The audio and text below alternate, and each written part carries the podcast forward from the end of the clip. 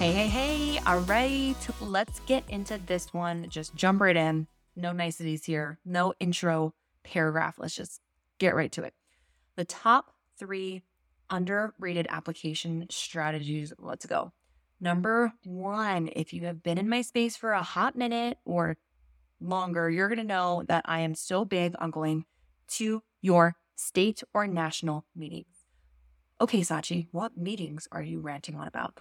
I'm talking about your state AANA meetings or your national AANA meetings.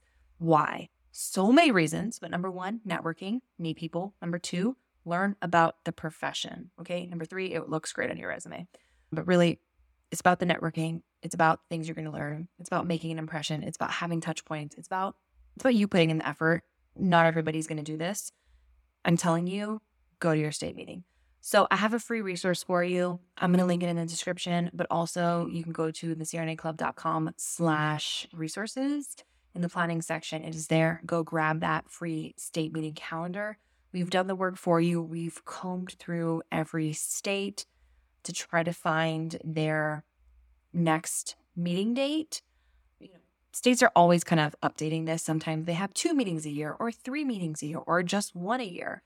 So the dates are constantly getting updated. So definitely do your own due diligence and go to Google your own state and make sure that they haven't just like just published the date after we updated ours.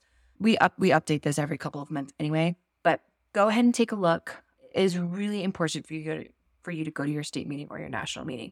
We have ad- had applicants go to their state meeting and they are the only RN there. They are setting up meetings with their program director. They are getting personal cell phone numbers of their program director. I don't advise that you text them, but like, how cool is that? They are getting hooked up with CRNAs to shadow. They are just networking the heck out of these things. So it is such a valuable opportunity. You're going to get answers to so many of your questions, your application questions that you can't find online. You're going to get the inside scoops. Trust me when I say you're going to get the inside scoops. Okay. So, top top, if I had to pick one piece of advice to give you, it would be go to your state meeting. Number one. Okay. Number two, set up a meeting with the program. Now, this comes with caveats. Okay.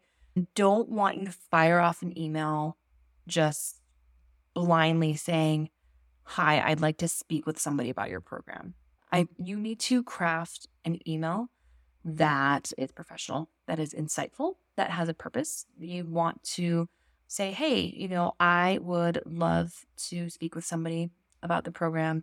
I have a couple of questions, or I would love, I've been working really hard over the past year to retake some classes and working on my resume. I would love to see if I would be a good fit for your program. You know, I have some questions I'd love to ask you.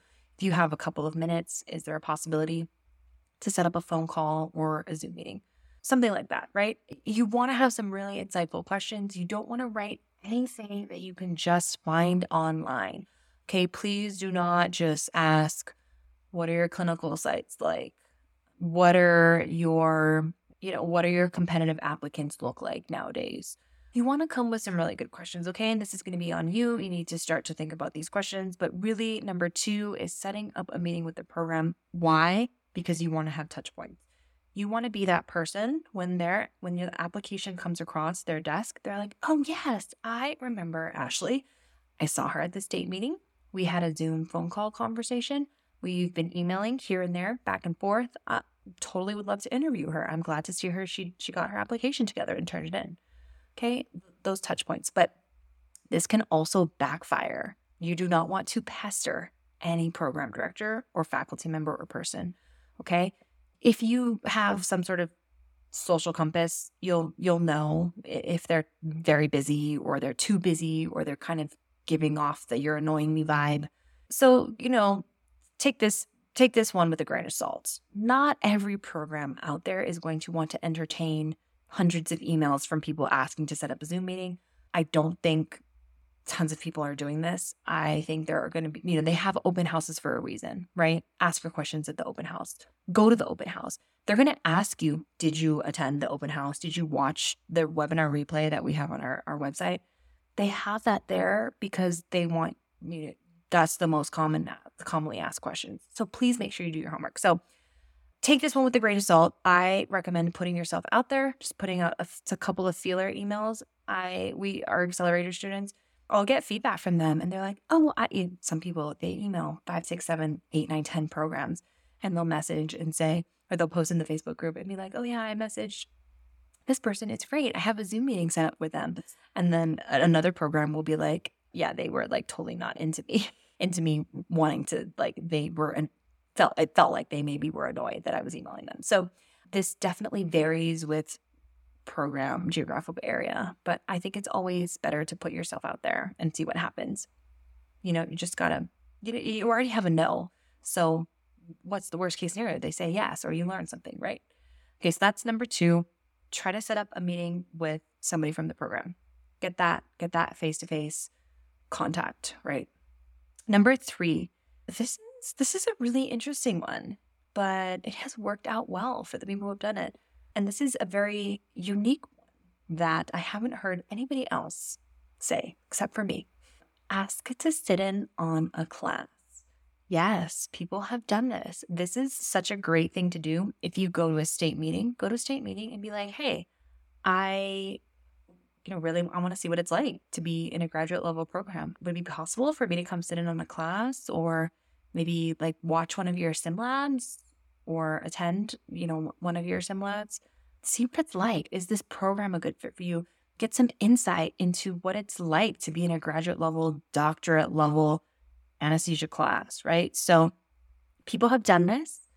They absolutely have gone to sit in on the class, networked with some SRNAs. It's really great.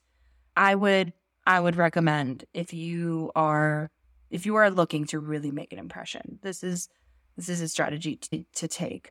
But also, I mean, kind of foster the relationship as well, right?